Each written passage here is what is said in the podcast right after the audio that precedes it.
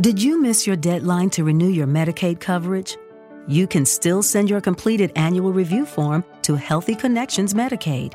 You may be assigned to another health plan, but you can ask to come back to First Choice within 60 days of renewed Medicaid eligibility. It's your family. It's your choice. First Choice is the right choice.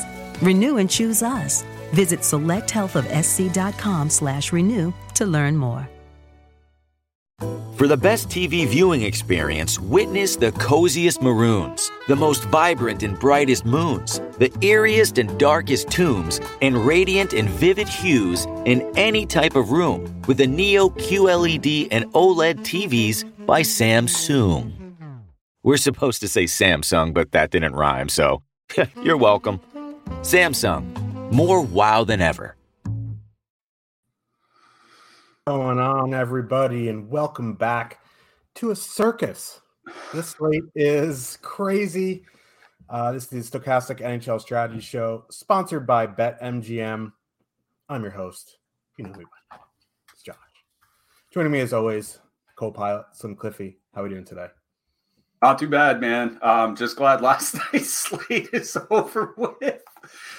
Um, it was uh yeah, it was a pretty big disaster for me last night. Um a really low scoring night. I I think somebody in our Discord said I don't play cash games, but somebody in our Discord said the cash line was 75 points. Um a week ago, Tage Thompson put up 70 by himself in a game. So it, it was a really weird uh, night last night. Um, no, I did not cash. Uh, it was, um, you know, a pretty bad um, effort uh, on my part in that regard. I had, you know, I had, I think my best player was Matt Boldy, who put up like 20 points. Um, as soon as soon as Tim Stützle went down, I just I just stopped caring. He was in my lineup. Um, that that injury certainly didn't look good. Although good news on Cole Caufield, he did travel with the team today. Um, they play tomorrow on Wednesday night hockey, so it looks like Caufield's going to be all right, even though he left the game yesterday. But Stützle not good news on that. No, well, I guess we don't have any firm news, but it's not looking good. That's for sure. Yep, I didn't do too great either. I'm in a little bit of cold stretch right now. It happens. Like I had a few week stretch where I was, you know, cooking with gas. Now I'm my gas is frozen. You're getting cooked with gas. yeah. Uh, we got a real quick. Let's get to a ten dollars super chat from Mark Brute. Probably pronounced that wrong. I just wanted to say Brute. Thank you guys so much for the ongoing great content and comedy. You're welcome. Had two big wins this week. Took down the $4 20 max last Friday and second place in the $5 last night. Thank you. No, thank you for tuning in. And that is excellent. That is a nice that that $5 tournament's great. It's gotten bigger today. First time it's grown, which is nice to see. It's it, it's filled every day. It's been out. So congrats to you whatever you're doing, keep doing it. Congrats. Yeah, um, I, I, would just say, you know, uh, we appreciate the compliments and all that, but we're just here giving some plays that we like through the day. It's still up to the people watching to, you know, click the players in the lineup and put their own money up. So um, give yourself some kudos there. Um, you do most of the work. We're just here talking for an hour about hockey every day. Yeah, I apparently forget what I say sometimes. Like I got called out in the Discord for a, a tout that I had no idea that I did yesterday. Sorry about that. well, I mean, it, it, has been a busy stretch for us. Um, a lot of hockey of late, so um, sometimes the you know we went through this problem last year with the compressed schedule. Sometimes one day just bleeds into another. You forget who even played the night before. Um, so those things happen. Well, we'll be right sometimes. We'll be wrong a lot, and uh, we'll just hope uh, to win some money between here and the end of the season. Yeah, I will say I forgot that I touted Erik Brannstrom and Min Price ended up having six block shots, so worked out, I guess. There you go. Uh, we have a 12 gamer though. We probably should start talking about it. Before we do, give us a like and subscribe to keep up with all of our shows, DFS offers, giveaways, and much more. Once you subscribe, hit that notification button to get alerts when our shows go live. Don't forget, we're available in podcast form on the platform of your choice please smash that like button. I know you, a lot of you guys tune in and don't like to hit the like button. Helps us out so much. Please just hit that like button. I don't want to beg. but please. New York we'll beg. We'll beg. Oh, we Don't will. worry about that. We will. Oh, oh we're not above some begging. weird. Yeah, I will do some weird things for some likes. I won't say what they are yet. New York Islanders. that was an awkward silence. New York Islanders, 2.4 total. Heading into Boston, the Bruins have a 3.6 total.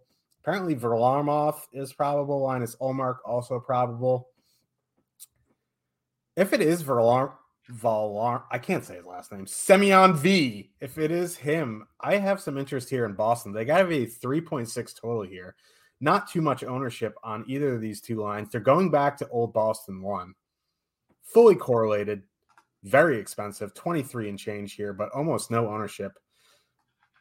If it's if it's Sorokin, he has struggled a bit recently, but like I'd probably pushed me to MME a little bit, but it won't take much to get over the field.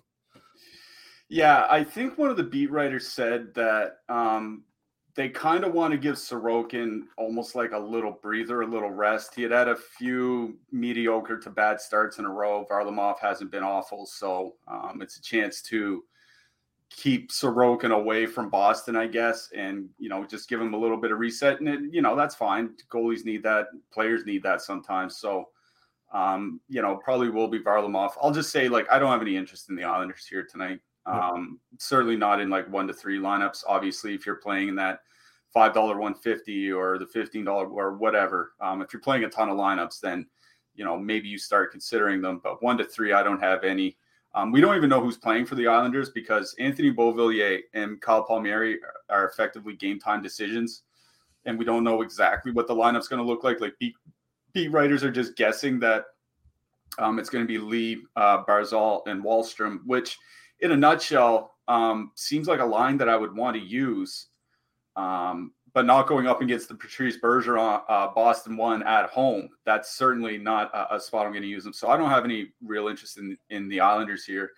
Boston is pretty interesting because, as you mentioned, um, not a whole lot of ownership on them. Um, I'm going to bring up our top stacks tool here over here uh, real quick. You can see Boston one right there, Bergeron, Pastrnak, Marchand, um, nearly 19% top two stack percentage, only 2.2% ownership um, by our uh, top stacks tool, our very wonderful top stacks tool. So no, people aren't really going to be playing them. Obviously, the cost is fairly prohibitive. What I'll mention is something that we've talked about a couple times this season because Pastrnak's been playing a lot on the second line, at least at even strength, is that the Boston top line, I don't think it would really surprise anybody, scores way more when Pastrnak is on the top line versus the second line. When the, he's there with them over the last three years, 4.3 goals per 60 minutes at five on five. When he's there, when he's not on that line, it drops to 2.9. So their goal scoring goes up like 40 or 45% math top off the top of my head when Pastrnak is on that line, which is a massive increase. So, you know, perfect correlation. Um, you know, the Islanders typically have a good penalty kill. Um, the goaltending is probably saving them more than anything else. Boston one is perfectly fine to play here. And on a slate this large, there are, you know, secondary low cost lines and low cost duo stacks and things like that that you can do, go to. You know, there are a couple $2,500 defensemen that are viable uh, on DraftKings on today's slate. Um, there are some fairly cheap lines um, across, you know, all, you know, the entire slate. Like we'll talk about Arizona. Arizona has cheap lines. I mean, Chicago has cheap lines. Um, you know, uh, Columbus has a, a, relatively cheap second line. There's a cheap third line in Los Angeles. Um, Seattle isn't that super expensive if you go with some duos. Like there are places you can go. So I do kind of like the spot here for Boston. Um, it's just that they're really super expensive, and I'm, I'm not sure I'll like the build when I get there. But um, when you look at lines like in that price range, it's basically them or Edmonton, right? Um, we'll talk about Edmonton a little bit later. They're uh, going we will. We will. Um, so I do like Boston one. It's just I, I, the price is a lot, and it's one of those things that if Boston does get a lead, like if they get up three nothing in the second period, um, you know they might not see a lot of ice time for the rest of the game. That's something that Boston does as well. So I have no issue playing them if you have a lineup that, that you can put together that you like with them. It's just they are really, really expensive and it, it's just hard to fit them in. That's all. Yeah. Agree with that sentiment.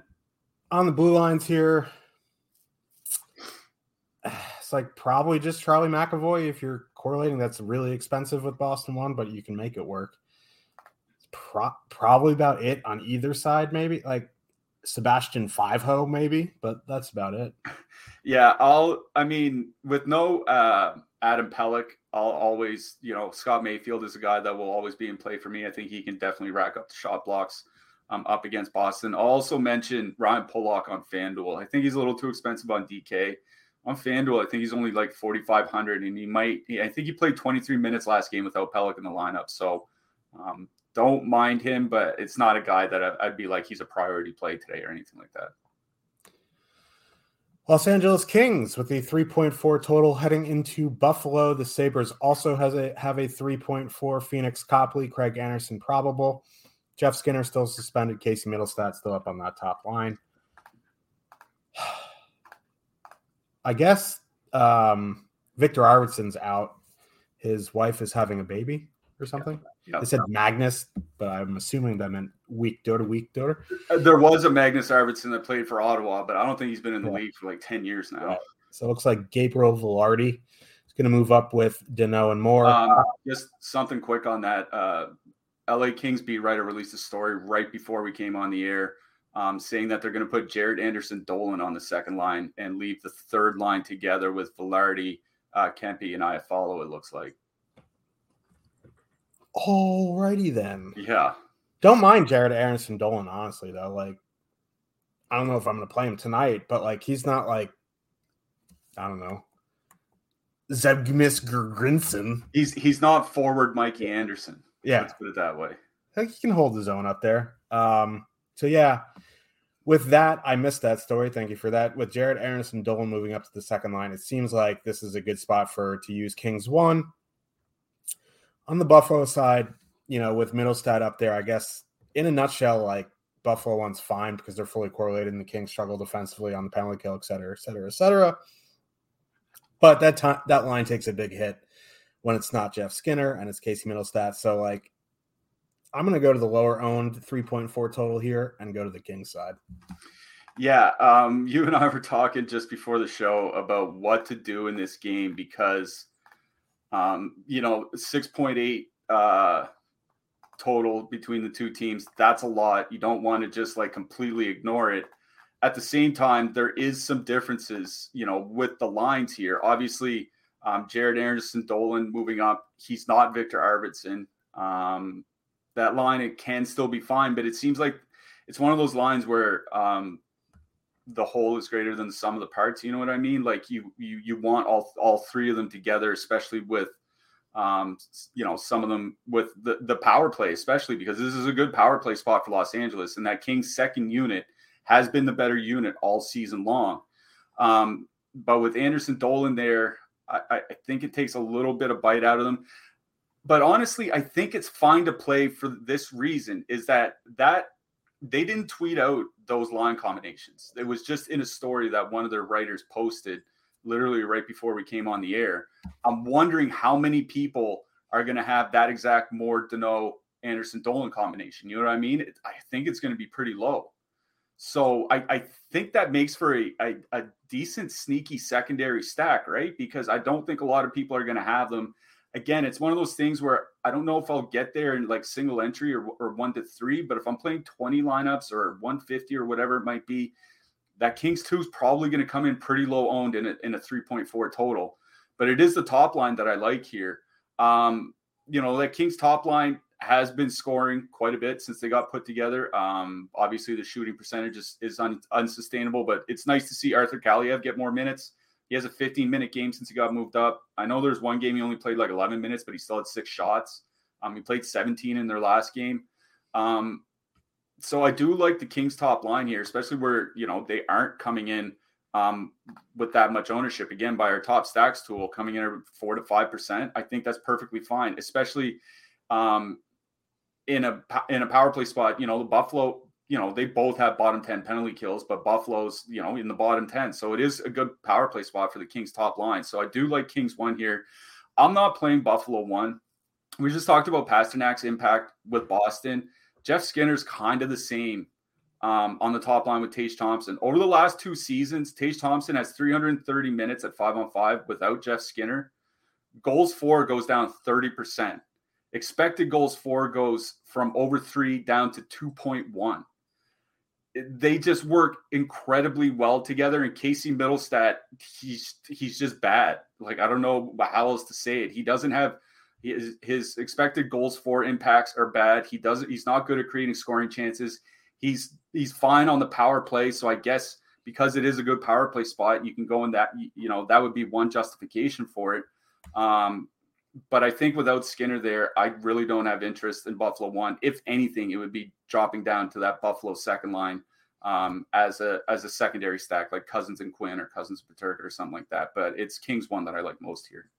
Yeah, and just out of personal preference, if you know the Kings want to put Adrian Kempe on the top line instead of Kevin Fiala, just so we can call him the AK 47s, I would be fine with that. But I prefer Fiala up there. Let's move to the blue line.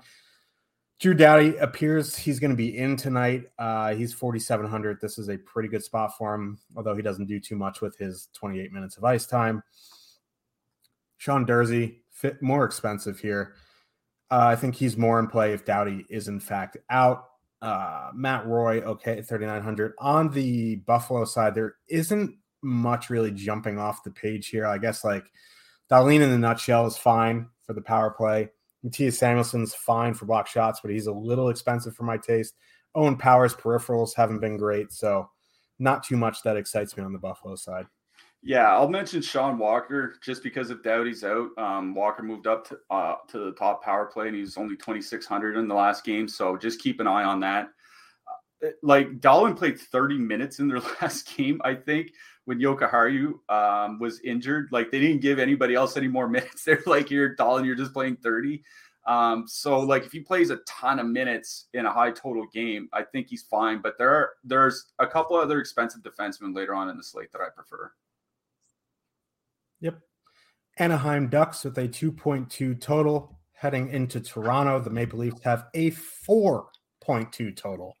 John Gibson, probable. Ilya Samsonov, confirmed Ilya Samsonov min price on FanDuel, by the way. He is almost maximum price on DraftKings. So big price disparity there. I'm going to kick it to you because one of my dogs just got his head stuck in the banister on the stairs. So I have to go let him out. I'll be I'll be right back if we talk about the Leaf for a second here. Uh yeah, poor King Bacon Pie. I guess uh maybe he um oops, sorry. I guess he must have uh had something happen. I'll just bring up our uh, lineup builder here uh, very quickly. Lineup builder available for subscribers um, at stokastic.com. Um, you can check it out even if you're not a subscriber. It just won't have ownership and projections and everything like that. The stack projection for the top line, top Toronto line is 49.3 points. Did you miss your deadline to renew your Medicaid coverage? You can still send your completed annual review form to Healthy Connections Medicaid you may be assigned to another health plan, but you can ask to come back to First Choice within 60 days of renewed Medicaid eligibility. It's your family. It's your choice. First Choice is the right choice. Renew and choose us. Visit selecthealthofsc.com slash renew to learn more. Seeing is believing, and you're not going to believe how bright and vivid the colors are on the Samsung Neo QLED and OLED TVs powered by the Neural Quantum Processor. Because this is an audio ad. Unless you can see it, which means you already have one. Nice. Samsung, more wow than ever. That is patently absurd, really. Um, it's it's one of those totals that you only see basically when Edmonton has their stacked top line in a good matchup. Um, so obviously, uh, we're expecting a ton of points here. Um, you know, Michael Bunting, um, Auston Matthews, William Nylander, all their prices are less than half, or all their projections are twice um, their price, right? And that's typically a barometer of decent values when you can get over 2x on the projection um, compared to their price. Now the thing is, is on last night's slate, like we had Ottawa one in in double digits for ownership, and they came in way way higher than that, especially in the low dollar contests. Um, I think off just off the top of my head, I think in the three dollar three max, Brady Tkachuk alone was forty percent owned. Like I know this is a twelve game slate. Yesterday was six. Yeah, yesterday was yeah, yeah. Yesterday was six games. Um, that makes a difference. But I, you know, we have Auston Matthews projected at 17%. I could see him coming in at like 25% plus. Yeah. But even still, it's such a good matchup just because Anaheim is, you know, they're one of the worst teams defensively, five on five on the penalty kill. It doesn't matter. Um, you know, Toronto's power play has struggled a bit without Morgan Rielly, but it, it it seems like the shots are fine, the shot attempts are fine, and all that. It seems like it's just a small sample shooting percentage thing, which you know, Toronto's first month was defined by small sample shooting percentage problems. So uh, I'm not super concerned about that. Um, yeah, I, I, Toronto one, Toronto two, Toronto power play, all very much in play here. If you're worried about ownership, maybe in smaller contests, um, you know, maybe you're not hundred man winner take all or something like that. Power play stacking is perfectly fine here in this matchup. Um, I, I, it's it's it's really hard to get away from Toronto here. When I say that though, it's like aside from the Winnipeg Jets, is there any other team that can absolutely fall on their face um, against a bad team? Like Toronto lost to Arizona at home earlier this year. Like it, it's not impossible that it happens. So um, whether you want to play them or not is up to you. But um, there aren't very many better spots that the Toronto Maple Leafs will be in the season and you know the top line's still under 20k on DraftKings. So yeah, you have to love them. On the Anaheim side, I think they're fine. I think the top the top line, you know, Troy, Troy Terry, Trevor Zegras, Adam Henrique, you know, their numbers are still pretty good over their last hundred and so minutes, 2.8 expected goals for.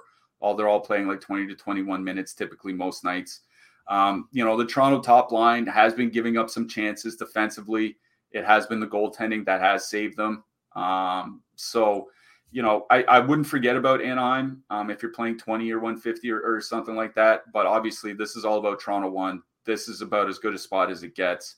If you fade them, hold on tight. It's going to be quite the night. Yeah. And like, I, I, I hate the Leafs. I'll, I'll just say it. I hate the Leafs. I'm a hater. and the one thing going in my favor here if I'm fading the Leafs, is it's probably going to be John Gibson in that. If any goalie on a poopers team can stand on his head, it's John Gibson. Now, can you rely on that? Absolutely not. But if you're going to get a Leafs team between the first and the second line, first of all, I agree with you. I think Matthews Matthews will be easily the highest owned Leaf, and it'll probably be 25, 30% just because – people love to one off Matthews, no matter what his ownership is, et cetera, et cetera. If you can tell me a quarter of this field is going to have a leaf in their lineup on a 12 game slate, there's other four totals, there's other really big totals. Like to me personally, in one to three, I'm probably going to fade them. Now, that's a wildly horrific scenario if they go off. Like you just have to hope on this big of a slate that there's going to be multiple paths to victory. Now, that's my rant on why I'm going to fade the Leafs. That being said, I think they're one of, if not the best plays of the night. And I think if you are worried about ownership, which is a legitimate concern on a night like this, you see it 24 teams and one of them's like 20%. You add in Bunting on that top line stack, you add in Denis Malgin on that second line stack, or you just full on like power play stack. You know what I mean? Like going Matthews, Nylander, Sandin, right? That's not going to be sneaky. It's not going to be different. I think if you want to add in Sandin, you add in Bunting, right? You have Matthews, Nylander, Bunting. Yeah, all three of those guys may come in, in double digits, but like I would imagine those that three man stack is going to be under 10%. So that's my rant on the Leafs. I just I can't stand one offing Matthews, especially when it's going to be chalk. You have like if he has a big game, there's going to be other people coming along for the ride. So try to avoid one offing Matthews. You bring other guys along for the ride. If you're going to power play stack, I think you power play stack. But if you want to just go to the top line, I think leaving Bunting in. because this is a very good five on five matchup as well. Like the Ducks are just absolute trash defensively. They're back to back on the road. So, yeah, glad I got that out. You know, I feel much lighter. feel I could go for a jog. Let's move to the blue line. Uh, Rasmus Sandin coming in with pretty low ownership just because his price is above 4,000 now. I think that's a way to get different. Like, yeah, Sandin was super popular when he was like 2,600, 3,100. Now getting into that 4,100 range, that's kind of no man's land. Like, it seems like a little bit too expensive for him. So adding him in could be a way to get different. If not, like Justin Holl would probably be the guy. Like Mark Giordano's not really shooting the puck at 4,300. He's been blocking shots, like you mentioned in our Discord, but he hasn't been shooting. On the Duck side, it's probably just going to be like, like if you want to have Fowler, it's fine. But like you mentioned yesterday, he is pretty reliant on hitting the score sheet. So if you want some shot blocks, I guess like Dmitry Kulikov or Simon Benoit would be the guys. Yeah. Um, the only guy I really wanted to mention was Benoit. Um, he played 19 minutes again last night. I think he had two blocks and a shot. Obviously, we were looking for that one extra block from him. He didn't get it. He's in another pretty good spot to go rack up that block bonus. He loves throwing his body in front of block, in front of shots, and he's probably going to get lots of opportunities to do so against the Leafs tonight.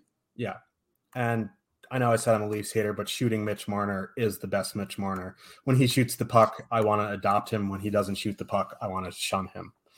Seattle Kraken, 2.8 total. Heading into Tampa Bay, the Lightning have a 3.6 total. Philipp Grubauer confirmed Andrei Vasilevskiy is probable. Looks like Tampa, Hagel, Point, Kucherov, then Stamkos, Paul, Killorn. Top line fully correlated. It's a broken record when talking about a team playing Seattle. Their five on five lines are pretty good defensively. Their goalies have been horrific. I don't think Eeli Tolvanen is going to be in the lineup. I know they they claimed him. That's not really relevant at this point. For me, looking at Tampa's ownership, their top line is coming in a bit lower than the second line. Uh, Stamkos, you know, just because you know the second line is cheaper, but I think going to the top line for Tampa is a fine play. If they have like, it's not the best matchup, and it's hard to rely on bad goaltending because any goaltender can have a great game in any matchup at any point. But I think Tampa one is a nice play tonight. Yeah, um, I'll start with Tampa one. Um, what I, I, wrote them up uh, in my picks article today. I'll just bring that up real quick. Free to read up on stokastic.com. Uh, I did write up uh, the Tampa Bay top line their problem has been shooting percentage, which is something that we just discussed with the Leafs. That was kind of the problem with Toronto through the first five weeks of the season, give or take. Um, was the Matthews line shooting like 8% rather than 12% or 13% or something um, that we might expect from them. Um, that's the problem that Tampa One has here. They're shooting um, under 8% as a line this year, which if you look at Nikita Kucherov's history, that's incredibly low for any line with Nikita Kucherov on it. Um, if there's a cure for a low shooting percentage, it is the Seattle Kraken goaltending. Um, 30th overall save percentage uh, over the last month, uh, 29th overall save percentage on the season. They were awful last year, too. It's just something that hasn't improved. Um, Seattle's, like you said, not a bad defensive team, but you know their goalies can easily let in like four goals on 27 shots or something like that, right? Like this is just a, a pretty good spot for that Tampa top line, considering how bad the Seattle goaltending has been. So I do like Tampa one. They're one of my more favorite lines that aren't priced at like 23k or something like that today. Um, I think you know, like you said, coming in reasonable ownership, three to four percent on DraftKings. I think they're even lower on FanDuel, where they're relatively more expensive. Um, you know, Kucherov has been shooting a little bit less of late. He only has 14 shots in his last five games. Um, but Brayden Point's price is very reasonable at 6K. Hagel's not expensive. They're perfectly correlated. I really do like Tampa 1 here. Um, Tampa 2, I think if it's a situation where I would probably do a power play stack rather than just full stack Tampa 2. Like there's just not enough like it's like 3500 the the difference between the two lines and it's like if Stamkos and Kucherov are relatively equal, you, would you rather save 3,500 and play Nick Paul and Alex Killorn or pay the extra 3,500 for Hagel and Point on the top power play unit? That's just the way I look at it. So I do like Tampa one coming in with uh, pretty good um, uh, projection uh, as a line here. Um, obviously, a great matchup against the Seattle goaltending. Tampa one's probably one of my favorite. I, I, think they're like I had them number four on my priority list, so I, I really do like Tampa here uh, tonight. On the Seattle side, that second line, the McCann Beniers Eberle line, has been pretty good.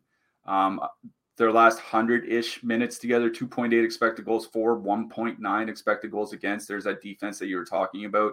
Um, six and a half goals scored. Now that's shooting over 20%, but you know, Matty Beniers is starting to shoot uh, more, which was a problem early in the season. Uh, Jordan Eberle uh, has been shooting more over the last month compared to the first month of the season. So um, it's a tough matchup going into Tampa, but it is one of those lines that uh, I would definitely fa- keep an eye on or factor in um, if I was playing a ton of lineups here tonight.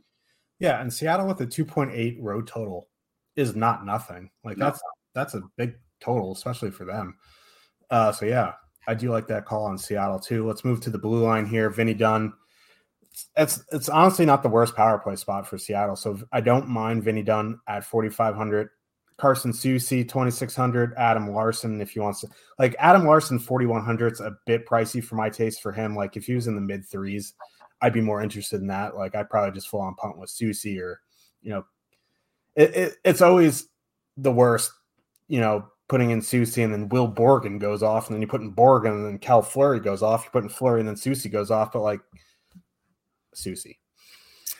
Um, I'll just mention Justin Schultz. The reason I say that is because Seattle's kind of like um, Los Angeles, where there's quote second power play unit has been better this season than the top power play unit. Um, so I don't, you know, I don't mind Justin Schultz even as a one off because he's cheap enough where you know, even if Seattle only gets a couple goals, if he factors into one of them, he could probably pay off his value. So I don't mind Schultz here tonight. Hedman's a weird one because the power play has been legitimately worse with him this year than with Sergachev. You know, they were going back and forth between the two of them for a while. Um, they're generating more shot attempts, more shots, more goals with Sergachev. So I don't think you have to use Hedman, but even at that price, like considering what he's done over the last few years, um, if they start turning it around over the next 50 games, his price is going to go up like 1500, right? So um, I think Hedman's perfectly fine. Yep. Agree there. As we mentioned off the top, we're sponsored by BetMGM. We can get you a bet risk BetMGM risk-free bet up to thousand dollars and two months of Stokastic Plus Platinum for free. All you got to do, the most important part, click the link in the description below uh, if, if, you don't have a Stokastic membership, you can create one for free or log in if you already have one. Then follow the steps with BetMGM. You know what you have to do. You create an account. You deposit at least ten dollars if you want your risk-free bet to be ten dollars. That is the minimum. Do ten up to a thousand. You make your first paid bet. Your bet must settle. Then you'll receive an email from BetMGM, not Stokastic. So if you're not seeing it, check your junk folders with instructions for redeeming your two free months Stokastic Plus Platinum. The most important thing, click that link in the description. It will take you step by step. Columbus, 2.5 total. Heading into Florida, the Panthers have a four total. Merzlikins probable. Sergey Bobrovsky is confirmed. We were talking about this game a little bit as well before the show. You said in the last game, Panthers went to Verhaeghe, Barkov, Tkachuk for a good portion of the game. They didn't have a morning skate, so this is one of those games we're going to have to wait till warmups, and it's an important one because they have a four total and they're not getting much ownership, which seems like a logical pivot off the Maple Leafs. So, what are you doing with the Panthers? Yeah, this is one where um, I, I think Verhaeghe, Barkov, and Reinhart is a perfectly fine uh, line to play, right? Um, you know, you get Reinhart uh, on the top power play unit um, with Barkov. Uh, so, you know, you get two out of the three guys in the top power play unit. Um, Verhaeghe and Barkov have long been um, very good together. Um, there's a few seasons now where they've been excellent together. Um, the one issue that I'm having with Reinhart on the wing is like he's having some pretty big shooting percentage problems this season, or at least has for most of the season, and it's leaked onto that line. Like they're generating a lot when they're on when Reinhart and Barkov are on the ice together. They're just not scoring a lot. Now you got to assume that turns around. I you know they won't shoot four percent five on five for the rest of the season. Um, but if they do have Verhaeghe, Barkov, and Tkachuk, um, yes, that's a pretty expensive line um, to put together. I think off the top of my head, it's around twenty two thousand, so less than Edmonton and Boston, but more expensive than you know most of the rest. Um, but Barkov, Tkachuk, and Verhaeghe have been absolutely lights out this season. They have over 100 minutes together. Their expected goals are above five. Uh, their actual goals are above five. Um, you know, you would get two out of three again on the top power play unit. The power play's been fine actually with Montour and Ekblad both there, as long as Barkov's been there. Um, he does. He's obviously a difference maker on that line. Now, Columbus's penalty kill typically not awful, um, but you know their goaltending has definitely let them down this season. Um, you know whether it's been Merzlikins or Korpisalo, it hasn't really mattered. Uh, so if they do have Verhaeghe, Barkov, Tkachuk, that's a line I would have a ton of interest in. If it's Reinhart instead, I think they're still playable, especially where you, like you said, not coming in with much ownership, coming at about four percent owned. Um, I think they're still fine, but I would really like to see Tkachuk on that top line. On the Columbus side, it's kind of interesting, right? Um, Florida's not like an elite defensive team or anything like that. They do take a ton of penalties, 3.9 times shorthanded per game. And the Columbus power play has been much, much better over the last like five weeks or so. Um, you know, the Gaudreau, Jenner, and Nyquist line has been good together. 2.9 expected goals for in 150 minutes, 3.4 actual goals for. Um, so I, I think that Columbus top line would be another one of those lines that I would definitely keep in my mix if I was playing a lot of lineups here tonight. But I think it's all about the Florida top line, especially if Tkachuk is there. Yeah, and that will lower the ownership on the full line of Barkov and Verhaeghe if it is Tkachuk and we don't know until 6:30, like it's going to be really hard to adjust to that because Tkachuk is 2,500 more than Reinhart on DraftKings, so that that could be a nice little sneaky line. Just to keep in mind on the blue line, Aaron Ekblad 6,500, Brandon Montour 6,600. I prefer Ekblad. You want to go to Gustav Forsling? I guess that's fine. I probably just find the extra 900 for Ekblad. Looking for a fun way to win up to 25 times your money this basketball season? Test your skills on prize picks, the most exciting way to play daily fantasy sports. Just select two or more players, pick more or less on their projection for a wide variety of stats, and place your entry. It's as easy as that. If you have the skills, you can turn $10 into $250 with just a few taps. Easy gameplay, quick withdrawals, and injury insurance on your picks are what make Prize Picks the number one daily fantasy sports app. Ready to test your skills? Join the Prize Picks community of more than 7 million players who have already signed up. Right now, Prize Picks will match your first deposit up to $100. Just visit prizepicks.com slash get100 and use code GET100. That's code GET100 at prizepicks.com slash get100 for a first deposit matchup to $100. Prize picks, daily fantasy sports made easy. Okay, round two. Name something that's not boring. A laundry? Ooh, a book club. Computer solitaire, huh? Ah, oh, sorry, we were looking for Chumba Casino. That's right. ChumbaCasino.com has over 100 casino style games. Join today and play for free for your chance to redeem some serious prizes. ChumbaCasino.com. No purchase necessary. Full prohibited by law. 18 plus terms and conditions apply. See website for details. Marc Staal's been playing a ton of minutes. That's about as nice thing I could say for Marc Staal. Uh, on the Columbus side, it's right back to Gudbranson, I think, or Gavrikov, obviously. Yeah, yeah, Gavrikov was the guy that I wrote up uh, in that picks article today. More, way more so on DraftKings and FanDuel because the DraftKings block bonus does matter.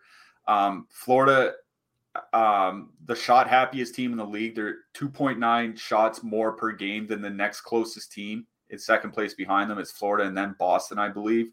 Um, Gavrikov's been playing a lot of minutes, obviously, uh, with all the injuries. And these two teams played a few weeks ago, and Gavrikov had seven blocks. So it's just you know it's kind of a preview of what he can do here tonight. I really do like Gavr- Gavrikov for thirty six hundred. Yep. No, you won't hear me complain about putting Gavrikov into the lineup. Dallas Stars 2.9 total heading into New Jersey. The Devils have a 3.5 total. Both these teams played yesterday, so it's probably going to be Scott Wedgewood and probably going to be Akira Schmid. Devil said they're that the coach said that they're just going to blow up all their lines. We'll have to wait and see what that means because since they're on a back to back, no skate. Same for the Dallas Stars here that could bring some interest to the Stars for me, depending on what these lines are. Now, if Tatar and Hischier together, that's gonna, you know, really mute my interest on Dallas one. But if like it's something random, like Miles Wood, Nico Hischier, Jesper Boqvist, like lines that we don't have samples on, I think taking a stab on Dallas one here would be perfectly fine. It's Akira Schmid who, if everyone's healthy, he would be in the AHL. So We'll have to wait and see on the Devils lines. They have a 3.5 total with Wedgewood in net opposing him. So if there is a Devils line that I like, I do have interest in Devils. And depending on the Devils lines, that would make me have interest in Dallas one. Yeah. Um, Dallas's top line per our top stacks tool coming in at 30, I think it was 35.8 points, which that's pretty that's pretty good for a road total um, against a team um, that is arguably the best defensive team in the league. But like you said, Akira Schmid and net does make a difference uh, in goal uh, for them. And, you know, Dallas has been on a bit of a slide, but, you know, I was looking over their like their last nine games. It's still 3.1 expected goals for per 60, 4.1 actual goals for per 60. I think the big problem has been coming on the penalty kill, which or on the power play, sorry, which has still been good, but not the way it was over the first month plus of the season or whatever. Um, a lot of it is shooting percentage related, but that was going to happen because the power play was shooting like 26% or something through the first four or five weeks. It's been down to 10% over the last few weeks. Um, so, not necessarily a great power play spot for them, but um, considering their ownership, um, as you mentioned, coming in about three or 4% own, like I really do like Dallas here. I think they're one of those pivots that you can use to get away from Toronto one. Like if you don't want to play a super high on Toronto one, you use a Dallas or a Colorado or a Florida that we just talked about. Um, no problem using Dallas here. Wouldn't go to any of the Dallas, Dallas depth lines. Um, you know, Dellandrea played what like 14 minutes last night. Um, I think the line can be good, but I would just rather go to Dallas one. Um, get the get the lines that have been playing together and playing a lot better all season long like on the New Jersey side, we just don't know what to really offer, right? Because we don't know what the lines are going to be, considering the coach said they're going to blow them up. As long as Bratt is playing with one of Hischier or Hughes, what, whatever line they have is probably the line I'll have the most interest in.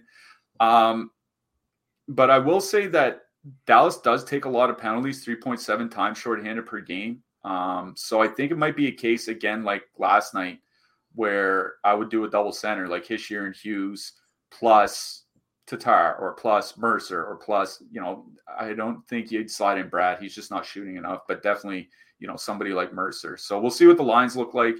Um, I think New Jersey double center would be my recommendation regardless, but it is Dallas one that I, I kind of like most here in this game. What if your buddy Alexander Holtz moves up into the top six? It's not going to happen. They'll send him back to the AHL before he goes to the top six. That's true. Lindy Ruff, the woe for young no. On the blue lines here, I think Dougie's fine. Like 6,100 is fine. If he was like 7,400, I'd say that's too expensive, but this is a, a pretty good power play spot. So 6,100 is fine. Ryan Graves, I guess you got to start talking about Jonas Siegenthaler for DFS because he has been shooting the puck a bit more. Uh, so Graves or Siegenthaler. On the Dallas side, probably just going back to Esa Lindell.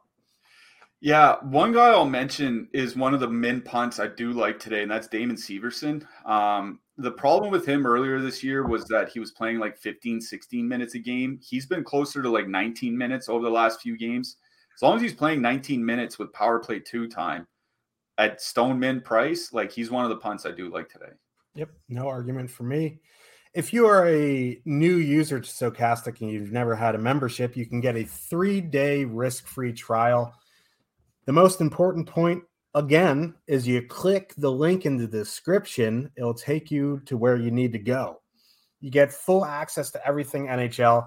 You'll get the top stacks, which we show on the show a bunch. You'll get the lineup builder, which is amazing. It has, you know, the lines, the projections, the price, the ownership. Cliffy has it up on the screen there for a second there. Um, there's the lineup builder. It, it's probably the best tool that we have. It's awesome. You get, you know, projections, ownership, rankings, which everything you get in the lineup builder that we just mentioned.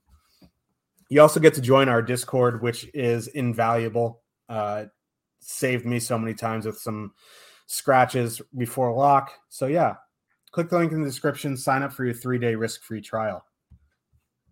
Carolina Hurricanes, 3.3 total. Heading into Detroit, the Wings have a 2.7 total. Piotr Kuchi Kochetkov, probable for the Hurricanes. Ville Husso, confirmed for the Red Wings. 3.3 road total for the Hurricanes. Paul Stastny, top line center, 2022. Make it make sense, man. Uh, I just don't have much interest in stacking anything for the Hurricanes with Aho out. It's just a mess. Um, I guess like a one-off Svechnikov is fine. A one-off one-off Teravainen at 3600 on the top power play is fine. Like there just isn't much, but like the total is nice. So like there has to be stuff to like here. On the wing side, like again, another team with lines that are just pretty miserable right now. Maybe some Mark and Perron, but that's really about it. We were talking in our Discord, and I was I was just wondering aloud what game is going to screw me tonight. It feels like it's going to be yep. Carolina Detroit. 100%. Because what I mentioned in the picks article, because I, I do like Ville Husso as a goalie, what I mentioned in the picks article is Sebastian Aho has more points than every other Carolina center combined, like Kotkaniemi and Staal and Stasny and Stepan. Um, he's obviously a pretty big engine for them. We've talked before about Kotkaniemi struggles this year. Played, I think, 18 minutes in the last game. Um, he's just not driving the play at all. Still playing well defensively, but there's just been nothing there offensively. And yet, despite that, their implied goal total is only 0.1 goals lower than Los Angeles, which really, really surprised me. Um, but they're, uh, yeah, obviously they're expecting goals here. Like Svechnikov and Necas weren't awful playing with Kotkaniemi. 2.6 expected goals for. I think that's about league average. Three actual goals for. That's fine. But that's not like great production or anything like that, right? And the Detroit penalty kill has been on a little bit of a slide of late. But without Aho, how good is the Carolina top power play going to be? Like he's there by um, shot attempt impact this season. He's been their best power play forward, and you know you're going to replace him um, with you know Teravainen. Um, I guess it's fine, but it just feels like I'm, I'm with you. It feels like I'm missing something here. That with no Aho, they still have a 3.3 total, which is 0.1 goals lower than Los Angeles, 0.1 goals lower than um, uh, Edmonton. Um, you know, not that far behind um, Washington, who are visiting Chicago.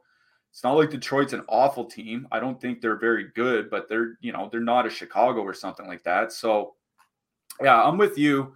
Where I think like a one-off Svechnikov probably makes a lot of sense. Um, you know, even a one-off Seth Jarvis or something like that. I don't know if I'd full stack anything because it feels like these are lines that are not going to stay together, especially where they said, you know, they're going 11 forward, seven defensemen. It feels like these lines aren't going to stay together all game. I would just take the wingers that are probably going to play a lot, and it's guys like Svechnikov, guys like Necas, guys like Teravainen.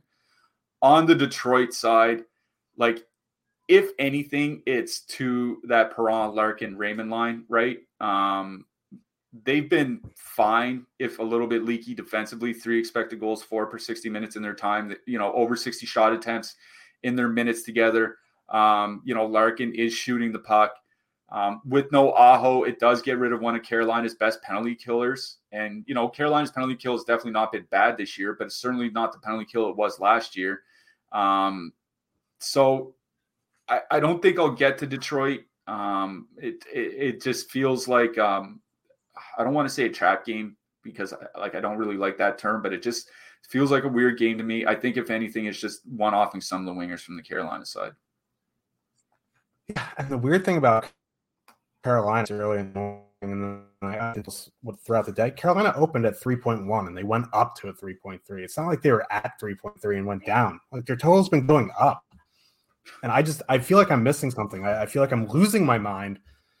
And I, I maybe because it's 11-7, but like if if the Hurricanes had a competent replacement for Aho on that top line, then yeah, I get it. But Paul Stasny, yeah, he hasn't been like an offensive top center since the 70s. It's like, like just, I, just give me an Alex Wennberg. I would take an Alex Wennberg at this point. You know what I mean? Yeah, give me Alex uh, Wennberg, and I would, I would, I'd be in on Svechnikov, Wennberg, Necas, and Jake. Jake is all excited. I saw his desk just raised three inches, and he's he's not even on the screen. But like, yeah, like Paul Stasny, Stastny, Jesperi Kotkaniemi, Jordan Staal, Derek Stepan, like all those guys should be the fourth line center. Hey, so anyway. I'd, I'd, say Staal's pretty good. Like the, the problem is Staal and Kotkaniemi are kind of the same player, and Staal's just way better at everything else. you know what I mean? Yeah. So their offensive upside is limited. But anyway, yeah. it's enough about ranting about the Hurricanes. On the blue line, if they're going to go seven defensemen, the only one I really want to, I really have interest in is probably Brent Burns, just because he's going to play a ton of minutes. On the Detroit side, Phil Hronek is fine. Jake Walman, 2,700 up onto that second pair, also fine.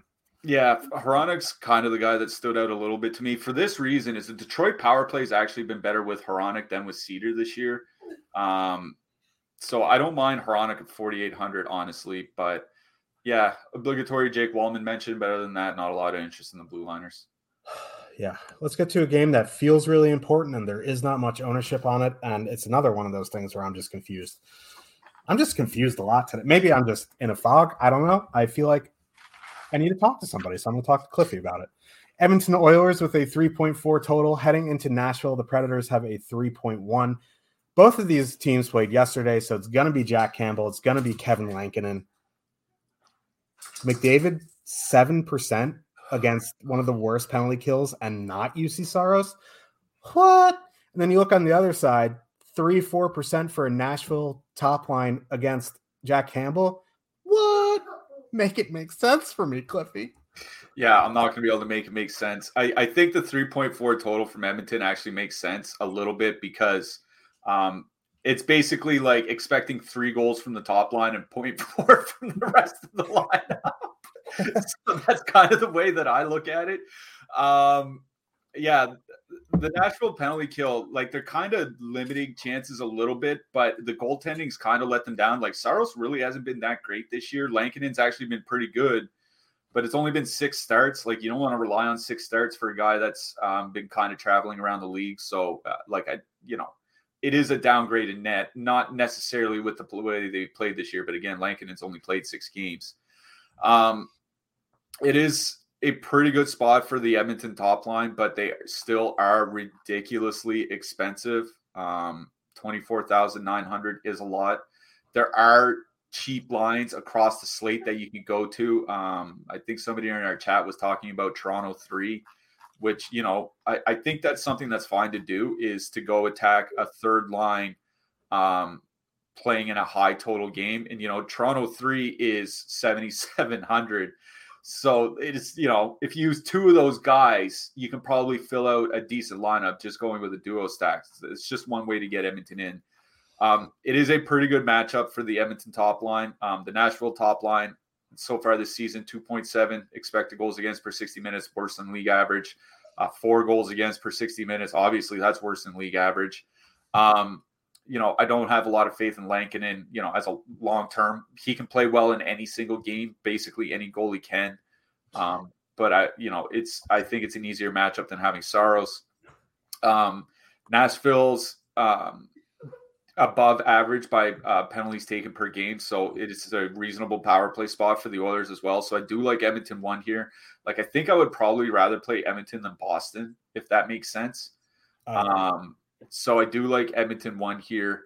Um, if you want to get a little bit cheaper, one thing that I always say is that you can take out Zach Hyman and put in um, Ryan Nugent Hopkins. Though I was looking at Leon Draisaitl's game logs. He has one shot in each game, and over his last five games, he has five shots in five games. But then I was looking over the last. He's shooting over twenty percent over the last five years. is just absolutely ridiculous. I do like Edmonton one. On the flip side for Nashville, I talk. We'll talk about Roman Josi in a bit. When I, I talked about Roman Josi in the picks article, what I brought up, statistically speaking, Jack Campbell's been the worst goalie in the NHL in the calendar 2022. Um, he's last by high danger save percentage, um, last by goal save above expected this season, close to last, maybe second last. So, you know, he's been absolutely terrible basically since Christmas of last year. It's a pretty good spot for Nashville, um, including on the power play. Uh, Edmonton does take a lot of penalties, 3.8 times shorthanded per game. So, top line very much in play. I think uh, Duchene, Granlund, and Forsberg. But I'm going to be honest, and we'll get to the defenseman here. If I'm going to play anything on the Nashville side, I think Roman Josi's by far my favorite favorite thing on their side. I, I might be more tempted by like a Forsberg one off or something like that. Yeah, I don't know if I'd full stack Nashville top line, but like I definitely don't mind like one off Forsberg, one off Duchene, two man Forsberg, Duchene, and then adding in Josi. Let's get to that blue line. Roman Josi, 8,800. Wait, I don't even. I'm out of adjectives to describe Roman Josi. So yeah, if you get him in, you get him in. This could be. Avery's going. To, yeah. So Roman Josi definitely in play for me on the Edmonton side. Like this is a good spot for the power play, and you can add in Barrie, I guess, at 4,900. I think I'd rather just play Darnell Nurse for $100 cheaper. Yeah. Um, yeah, what I wrote in that picks article, um, obviously Jack Campbell's been probably the worst goalie in calendar 2022. Um, Edmonton is the most one of the most penalized teams in the NHL, and they're giving up the most shots per minute over the last month on the penalty kill. Um, this seems like a prime spot for Roman Josi, who's averaging 21.2 DraftKings points over his last 19 games. Um, yeah, Roman Josi's just straight up one of my favorite plays. Dante Fabbro, if you need him in pun. There you go, Haas. Vegas Golden Knights with a 2.8 total heading into Winnipeg. The Jets have a 3.2 total. Adin Hill probable. Connor Hellebuyck confirmed. Flowchart says this is a tougher matchup, so you probably should play him. They're not getting too much ownership here. I do like this spot, especially when it's Adin Hill and net. I think he's a pretty good big downgrade from Logan Thompson. I like the Jet side here. The Knight side is okay. Like they're just like they'd probably be an MME filler for me. I I'm out on Vegas. There no Jack Eichel, no Shea Theodore, no Alex Pietrangelo, no Zach Whitecloud. Like they're missing their top center. They're missing half their defensemen, including their two top offensive defensemen. I would say. Yeah. Um, like I'm just out on Vegas. I'm trying to be nice, and you're just off the top rope with the diamond cutter or something. like if anything, it would probably be Vegas too. Um, the Vegas top line really hasn't been that great there um, with Cotter. I don't think that's a big surprise to anybody. Um, Vegas two is still putting up pretty good, like decent offensive numbers, and at least Marchessault um, shooting over three shots per game his last five games. So if anything, be Vegas too. But it's the Winnipeg side that interests me more. Like I said, no Eichel, no Theodore, no Pietrangelo, no Whitecloud. Um, the line of Wheeler, Scheifele, and Perfetti, um, 125 minutes together, 3.4 expected goals for, 3.9 actual goals for. Wheeler has 19 shots in his last five games. I thought that guy was just dead offensively, but it seems like Scheifele and Perfetti have been able to kind of revive um, his offensive performance. As you know, I, I, they're going to get a lot of the Vegas second and third lines, which kind of sucks, I think, because you actually want them out against Vegas one with Stephenson and Cotter there. Um, you know, but it is what it is it's not a bad power play matchup for Winnipeg either. Um, the Vegas penalty kill has been on a little bit of a slide. I don't think that surprises anybody with all the injuries that they have on the blue line. Now, Vegas doesn't take a lot of penalties. Winnipeg doesn't draw a lot of power plays, um, but it is a good spot if they do actually ever get the man advantage. Um, both of the Winnipeg top lines are perfectly fine here. I just think that the I just think that Perfetti, Scheifele, Wheeler are playing a little bit better, and I do like them in this matchup. Yep, agreed there. Probably out on at least the skaters on Vegas. Like there might be something on the blue line. Let's talk about it. Nick Hague up on the top pair at 3,200 is all right. Ben Hutton, mid price running the top power play. I guess is fine. Like I'm a big Ben Hutton guy, but I don't know. I don't even know about in this spot. Um, on the Jet side, Josh Morrissey for that power play at 6,200. Like it seems so expensive for Josh Morrissey, but he's been I guess he's been lucky, but he's also been you have to be lucky to be good, I guess, or good to be lucky. I don't know. But 6,200 is fine. Uh Brendan Dillon for some shot blocks is fine. Nate Schmidt, I guess, is all right as well. Yeah. Um I think Brayden McNabb might be the guy for me from this game. He's reasonably priced at 4K. He's averaging like 2.4 blocks per game. And considering he'll probably get more ice time tonight, obviously, with all those injuries, definitely in line for a block bonus. You know, he's he's not a big volume shooter, but he, you know, he's at like 1.5 shots per game, which is kind of fine. So, um, you know, maybe he can get a block bonus and assist from him and a shot or, you know, something like that. Get a little bit of everything across the board. I don't mind McNabb here. Probably the only guy that I'm really have a lot of interest in other than Hague. I think Hague's fine for his price, but honestly, I'd rather probably just find another $800 for McNabb. Yep. Washington Capitals, 3.5 total heading into Chicago. The Blackhawks have a 2.5 total. Charlie Lindgren pop, probable. Peter Mrazek confirmed. Sam Lafferty up on the top line with Max Domi and Patrick Kane, and still almost have a 30 point projection. Wild. It's wild. Like, this is actually a pretty good power play spot on both sides here. I obviously prefer the Capitals power play side here, and they're not getting much ownership. Alex Ovechkin, I think, has empty net goals in the last five games. I it's it's at least three. I'm pretty sure. Yeah, I, yeah. So including two in one game. Yeah. So like, he's coming in at six point six percent projected right now. Even if that's like eight nine percent, like, you know how I talked about not wanting off one offing Matthews. I think one offing Ovechkin is perfectly fine, but I think you know power play stacking on either side. Obviously, Capitals are preferred and would be in consideration one to three. Blackhawks power play stuff would be in consideration for MME. Yeah. Um, it's obviously the Washington side that I like here. Like I have no interest um, in the Chicago side. The, like the Washington penalty kill, like you're right. Like they did struggle through like the first month of the season. The last month they've actually been really, really good. Um, Chicago just doesn't generate anything. So like I'm just out on the Blackhawks. Washington top line, Ovechkin, Strome, Sheary. Um, we keep talking about it. It's like when are they going to finally start scoring? Their last 100 minutes together at 5 on 5, 3.9 expected goals per 60 minutes, 1.3 actual goals. They're shooting 3%. Once that starts regressing uh, in a positive manner, they're really going to start filling the net. They're not coming in with much ownership. You get two out of the three guys on the top power play unit. Chicago's power plays or penalty kills obviously not very good. Um, it's Ovechkin, Strome, Sheary that I like here if you want to take Sheary off, put on Kuznetsov or put on Oshie or something like that, make it a more of a power play stack. I think that's perfectly fine. Um, as I brought up on the last show, power play's been a lot better since Oshie returned. So it is the power play guys I like the most, but it's the Washington top line. They're going to get matched up against Kurashev, Toews, Raddysh. Um, that line is sitting at 3.6 expected goals against per 60 minutes this year, under a 40% expected goal share. Washington's top line should be able to run them over and obviously it's a good power play spot. So Washington won, but like I said, if you want to take out Sheary and put him one of like Kuznetsov or Oshie or something, I think that's perfectly fine. Yep. Let's move to the blue line. I like John Carlson, 7,200, especially if you're doing Washington stuff. Um, Nick Jensen, all right. Now that Orlov's back, uh, Orlov at 4K is a bit expensive for him. On the Hawk side, Connor Murphy for shot blocks. That's about it. Yeah, Murphy on on DK is perfectly fine. Um, John Carlson is one of those expensive defensemen um, that I do like here today. Um, you know, we talked earlier uh, about expensive D men on this slate. Um, it is Carlson, like Carlson and Josi are kind of the two guys that I'm really looking at uh, on this slate. So Carlson on the Washington side, I would do like Murphy on the Chicago side, like you said, for blocks. And I think Seth Jones on FanDuel is fine. I think he's like 5,400, which is perfectly fine. Like if they're going to do anything, um, he's probably going to be involved in it. Um, so I don't mind him on FanDuel. I think he's a little overpriced on DraftKings. So, yep.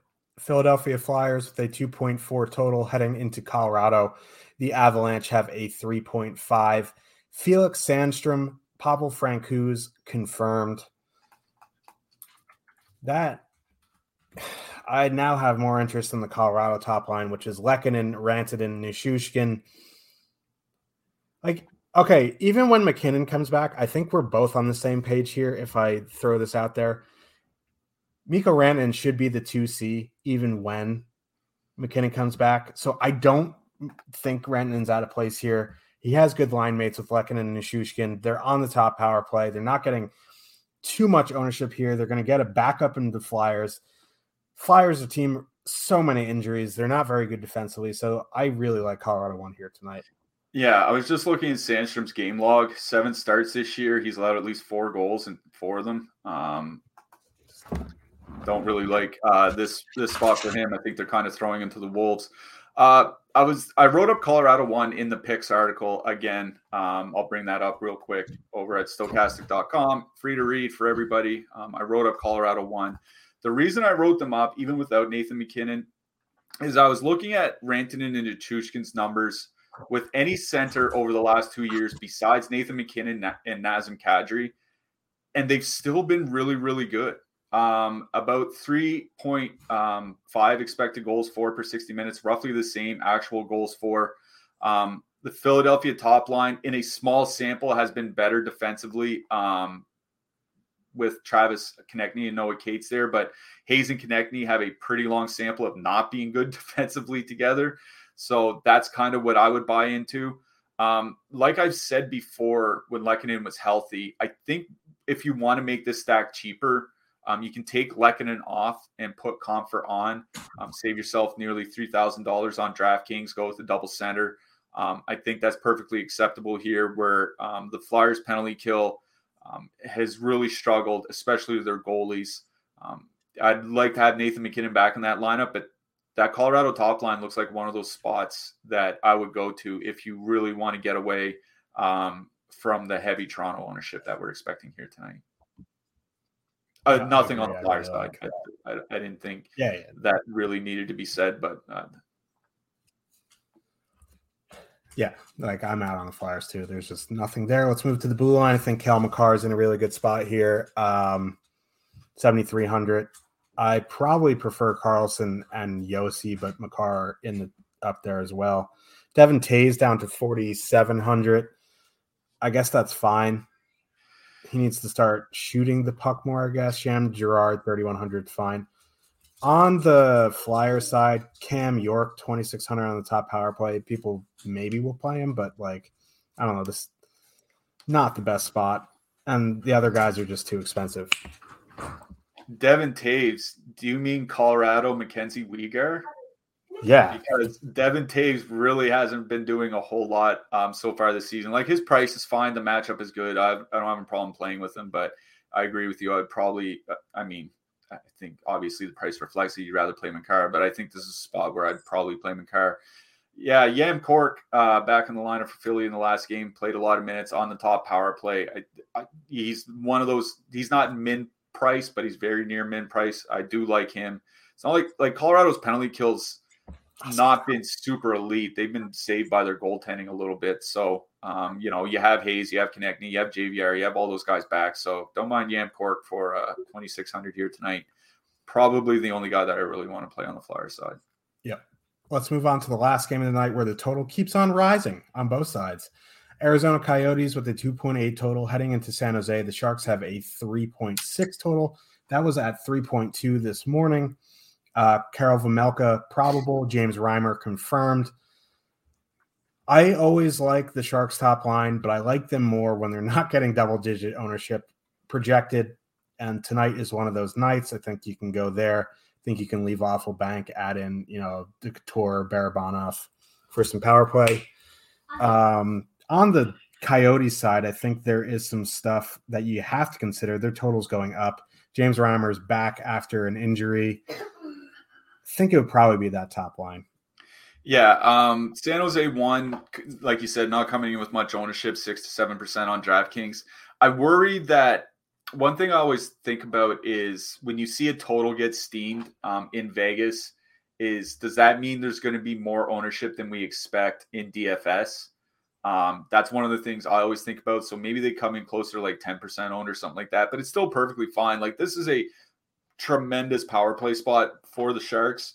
Um, Arizona's at 4.3 times shorthanded per game. Now, San Jose typically doesn't draw a lot of penalties, um, but this seems like a game where they actually could. And the penalty kill for Arizona has been on a little bit of a slide of late. Um, I wrote up Thomas Hertl, Tomas Hertl, sorry, in the picks article. He's been shooting the puck a lot more lately, which was something that he wasn't doing earlier in the season. So at least a two man of Meier and Hertl, full stack the top line is perfectly fine. Um, same thing here as um, you know some other spots, like you said, if you want to leave off Labanc and put on Couture or put on Barabanov or something like that, I think that's perfectly acceptable. But it, I really do like that Sharks top line. Prepared to get short tonight, man. Um, I, that's just kind of the way it goes. Ten thirty start might be up till uh, two thirty in the morning, or well, it's eleven thirty start here, so it might be up till two thirty in the morning watching the Sharks, but it is a, a stack that I really do like. Up, it's up there with um, you know the Tampa one that I talked about earlier, the sub 20k stacks that I like. On the Arizona side, uh, if people want to go back to the top line after that Clayton Keller hat trick in their last game, I you know it's perfectly fine. It's Lawson Crouse that I have more interest in. Um, he shoots the puck a reasonable amount, gets decent ice time. Um, they, you know, that second line for the Sharks has been kind of bad defensively at times this year. So, um, if anything, it'd be like a one-off Lawson Crouse, but it's the Sharks top line, obviously, that I really like here. Yeah, it's so funny because we're always like, yeah, you know, 10 30, 11 30 start. We'll just put the guys in and go to bed. And we're always up at two in the morning going, why, why, why did we do this? yeah. Here we are. But yeah, that is the 12 gamer here. Who you like in net? There's a lot of options tonight. Yeah, I wrote up Ville Husso because I, I think Carolina's uh, really in danger. I mean, I, this really feels like I'm tempting fate here, but I think that you know there's a reasonable chance to get shut out without Aho uh, in the lineup. Obviously, Connor Hellebuyck um, has a very reasonable price for Winnipeg here tonight. Um, just 7,800 over on DraftKings against an Eichel, Pietrangelo, Theodoros, uh, Golden Knights team. So I do like Hellebuyck again as well. Um, I did like Georgiev, but it is Francouz starting. You know, I think Francouz is fine if you want to pay up a little bit um, in goal as well. I'll mention obviously Ilya Samsonov on FanDuel. Um, he's priced at 6,500 on FD. I imagine he'll carry a ton of ownership here tonight, but you got to mention him for his price if you're playing on FanDuel. Yeah, the only one I'll add is if it's Pheonix Copley, like yeah, it's not great, but 7600 I think is okay. I think it's a winnable matchup. If you're really looking to uh ride some roller coasters tonight, John Gibson at 7k could be I could hey, be man, a lot of fun. He went into Boston earlier this year and saved 35 of 36 and I think it was a shootout loss. So yeah, it can be done. It I can be done. Yeah, I'm not expecting that from him, no, but I, I, I, I I do think there's a if he doesn't get yanked in the first period on giving up like six goals on 12 shots, I think there's a fair chance that he sees the save bonus on DK. Yeah, I agree. Who you liking as your hat trick pick? Uh, I'm gonna go away from all those super high total games, and I'm gonna take a little gamble tonight on Mark Scheifele. I'm gonna, you know, because our year end review is coming up. I don't even know if that's a real thing, but so. yeah, it's it's not. But Roman Josi. Here we go. Roman Josi. All right. Well, yeah, Jake. Uh, Jake's going to put an extra tick in, in your performance review box for sure after that one. Yeah, it's going to be pink. uh, for uh, for Slim Cliffy, I am Josh Harris. We'll be back on Thursday, a rare day off tomorrow. Uh, enjoy that. Um, we'll see you on Thursday. Good luck, everybody. Hopefully, we navigated this slate for you and we'll see you in Discord. Good luck, everyone.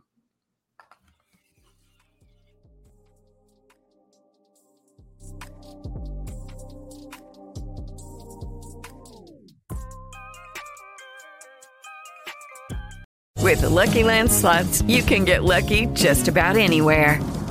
This is your captain speaking. Uh, we've got clear runway and the weather's fine, but we're just going to circle up here a while and uh, get lucky. No, no, nothing like that. It's just these cash prizes add up quick. So I suggest you sit back, keep your tray table upright, and start getting lucky. Play for free at LuckyLandSlots.com. Are you feeling lucky? No purchase necessary. Void where prohibited by law. 18 plus terms and conditions apply. See website for details. Judy was boring. Hello. Then Judy discovered ChumbaCasino.com. It's my little escape. Now Judy's the life of the party. Oh, baby, Mama's bringing home the bacon. Whoa, take it easy, Judy. The Chumba life is for everybody. So go to ChumbaCasino.com and play over 100 casino style games. Join today and play for free for your chance to redeem some serious prizes. ChumbaCasino.com. No purchase necessary. Void where prohibited by law. 18 plus terms and conditions apply. See website for details.